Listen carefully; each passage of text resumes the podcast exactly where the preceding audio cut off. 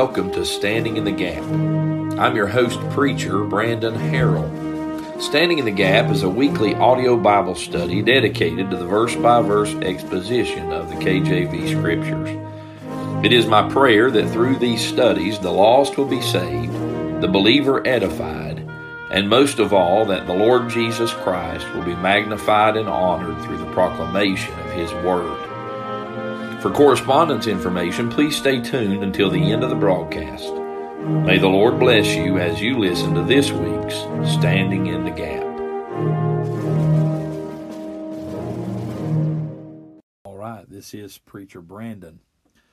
We are studying the Gospel of Matthew, and uh, we've been in chapter 1 for several weeks now, but I'm going to skip ahead in light of the fact that this is. Uh, uh, being recorded the week before Easter Sunday. And I've just been uh, thinking and pondering, meditating upon the reality of the resurrection of Christ. And a little text uh, and a message that the Lord put in my heart several years ago has come back to mind. And I wanted to share some thoughts with you here today out of Matthew chapter number 28. And beginning in verse 11, we'll read down through verse 15. Now, when they were going, this is speaking of the ladies who'd come to the tomb and found it empty. Now, when they were going, behold, some of the watch came into the city and showed unto the chief priests all the things that were done. And when they were assembled with the elders and had taken counsel, they gave large money unto the soldiers, saying, Say ye, his disciples came by night and stole him away while we slept. And if this come to the governor's ears, we will persuade him and secure you. So they took the money and did as they were taught, and this saying is common, commonly reported among the Jews until this day.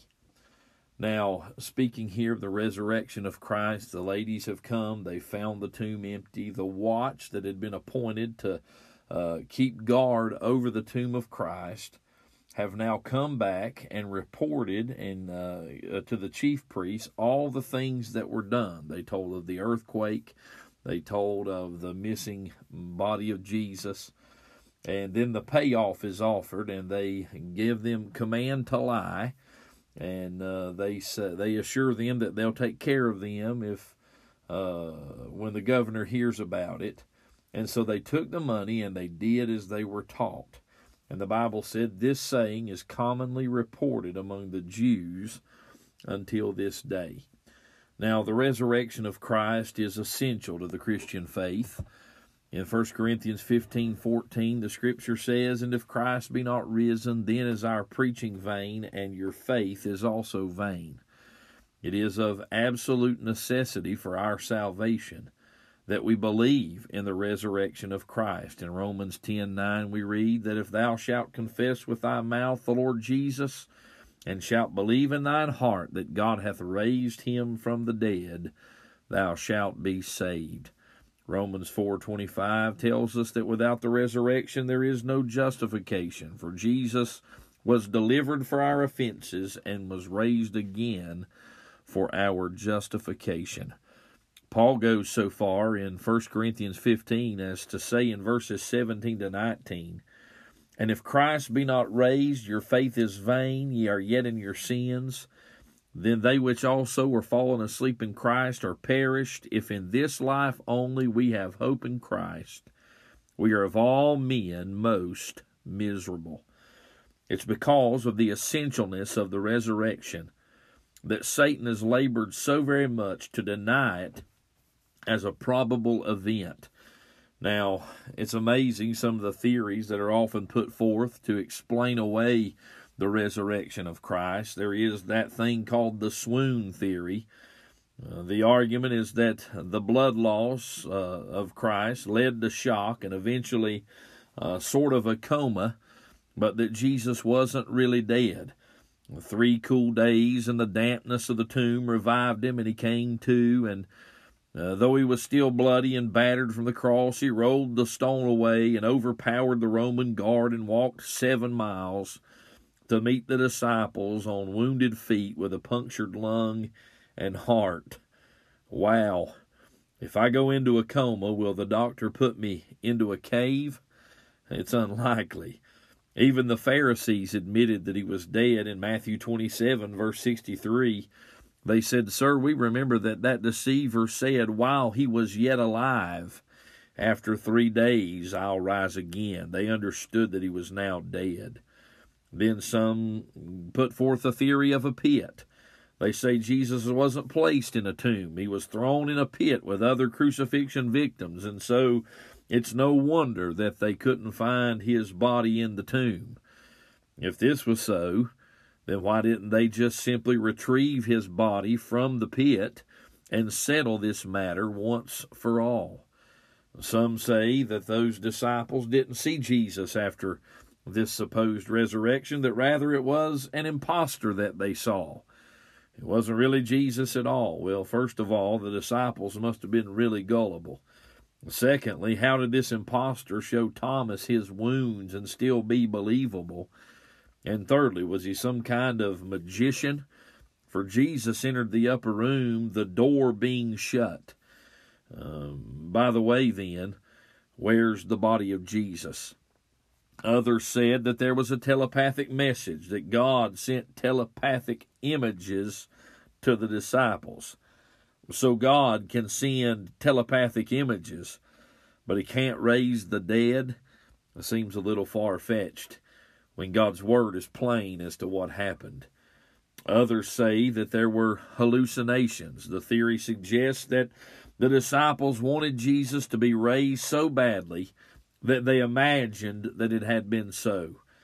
Uh, what's a big issue with this is that Scripture makes no indication that they expected to ever see Christ again. They were defeated, discouraged, and they were despondent, hiding in the upper room. And at the risk of being redundant, my question remains where is the body? Now, all that said, this brings us to our text. This story does, at least, explain the missing body, the one put forth here in the text that it was supposedly stolen away while the guards slept. But this really is the most difficult of all the explanations to believe. Yet, this is the one that the enemies of the cross of Christ have chosen to go with. This is their story, and they're sticking to it. Uh, so let's think about this for a few minutes and examine the thought of a story full of holes the story full of holes. First of all, I would mention its inception.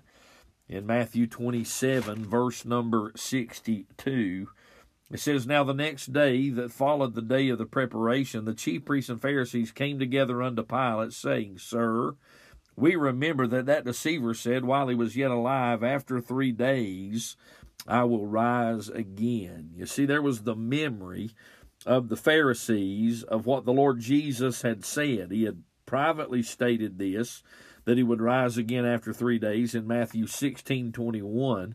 And he had publicly stated this in Matthew 12, verses 38 to 40. And though the disciples did not remember this, the Pharisees remembered it. And so they realized that they had to do something to ensure that a rumor couldn't be spread that he was uh, risen from the dead. Their motivations were very simply stated in verse 64 of Matthew 27 Command therefore that the sepulchre be made sure until the third day, lest his disciples come by night and steal him away, and say unto the people, He is risen from the dead. So the last error shall be worse than the first. They didn't want the people to continue to be believing upon the Lord. Then it all come to pass in chapter 28, verses 1 to 4, we find the resurrection of the Lord Jesus. And we find what took place there at the tomb with the earthquake and the lightning and things of that nature. And these guards saw that, and they go back in verse 11 to report what they saw to the chief priests. So, the inception here, they wanted to try to head this off at the pass. They did everything they could to prevent this supposed resurrection. But then notice, secondly, its impossibilities. This story that's put forth in our text was impossible, first of all, because of the feelings of his followers. Uh, they were not looking to uh, see him again. They were not expecting the risen Lord. They were everything but expecting to see the Lord. The women in Mark 16 1 were. Uh, they were bringing spices to anoint him that first day of the week. The disciples in Luke 24 11 said their words seemed to them as idle tales, and they believed them not. The two disciples on the road to Emmaus, Jesus approached them and said, Why are ye so sad? And so the feelings of his followers prove that this story was impossible. But then the preparations of the Pharisees prove it in chapter 27, verses 62 and following. We read a few of them already, but in verse 65, Pilate said unto them, Ye have a watch, go your way, make it as sure as ye can. So they went and made the sepulchre sure, sealing the stone and setting a watch. Then it was made impossible by the reputations of the Romans in verses 65 and 66. They were going to make sure no one could steal this body. You remember in Acts 16, the Philippian jailer, when he thought his criminals had escaped, when he thought he'd failed at his duty, he would have killed himself. These Romans had a reputation of that, and uh, they were given this strong duty to go and to make sure uh, that this body was kept in in the tomb. But then another big problem and impossibility with this is because of their state during sleep. In chapter 28, verse 12, uh, say ye his disciples came by night and stole him away while we were uh, while we slept. Uh, this is hardly an eyewitness account. They have to tell something that happened while they were asleep. Now, I don't know about you, but the only thing I ever see when I'm sleeping is the back of my eyelids. But that is the account that was put forth and was accepted of the resurrection of Christ. They stole him away while we were sleeping. Well, you could not prove that, and you did not know that for certain. This was an impossible story. But then I would mention its inclusion in the scripture. Why would God even tell us about this in the Word of God? First of all, it is included that we might recognize the devices of Satan. Uh, that Satan would lie, that he would pay off guards to tell a lie, that men would not believe upon the Lord Jesus Christ. Secondly, that we may realize the depravity of sinners. In verse 11 of chapter 28, when they were going, behold, some of the watch came unto the city and showed unto the chief priests all the things that were done. They believed it. They knew that Christ had risen. Yet, in verse 15, they took the money and did as they were taught. And this saying is commonly reported among the Jews until this day. Those guards knew the truth, but accepted money to deny it and to tell a lie.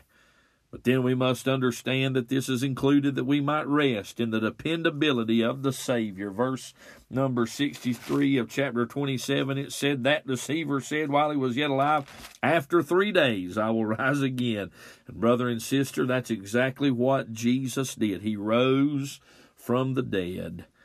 And then this is included lastly that we may recall the demands of the story. In Acts chapter number 17, verses 29 to 31, we find that God is not like unto gold that he should be worshipped by man's device. Verse 30 says, In the times of this ignorance God winked at, but now commandeth all men everywhere to repent, because he hath appointed a day in the which he will judge the world in righteousness by that man whom he hath ordained. God will judge this world by the standard of that man whom he hath ordained. Who is that man? Whereof he hath given assurance unto all men, in that he hath raised him from the dead. Uh, the most established fact in history is the resurrection of the Lord Jesus Christ. He came to this earth, he lived, he died in the stead of sinners he rose again the third day, and you must repent and believe upon him to have your sins forgiven and to have his righteousness imputed unto you. Till next time, this has been Preacher Brandon. God bless you. Thank you for listening to Standing in the Gap. It is my desire that today's episode has been a blessing to you. If you'd like to contact me, my email is bcharrell83 at protonmail.com. That's B-C-H-A-R-R-E-L-L 83 at protonmail.com. You can also reach me by phone at 828 777 4923. Tune in next time for Standing in the Gap.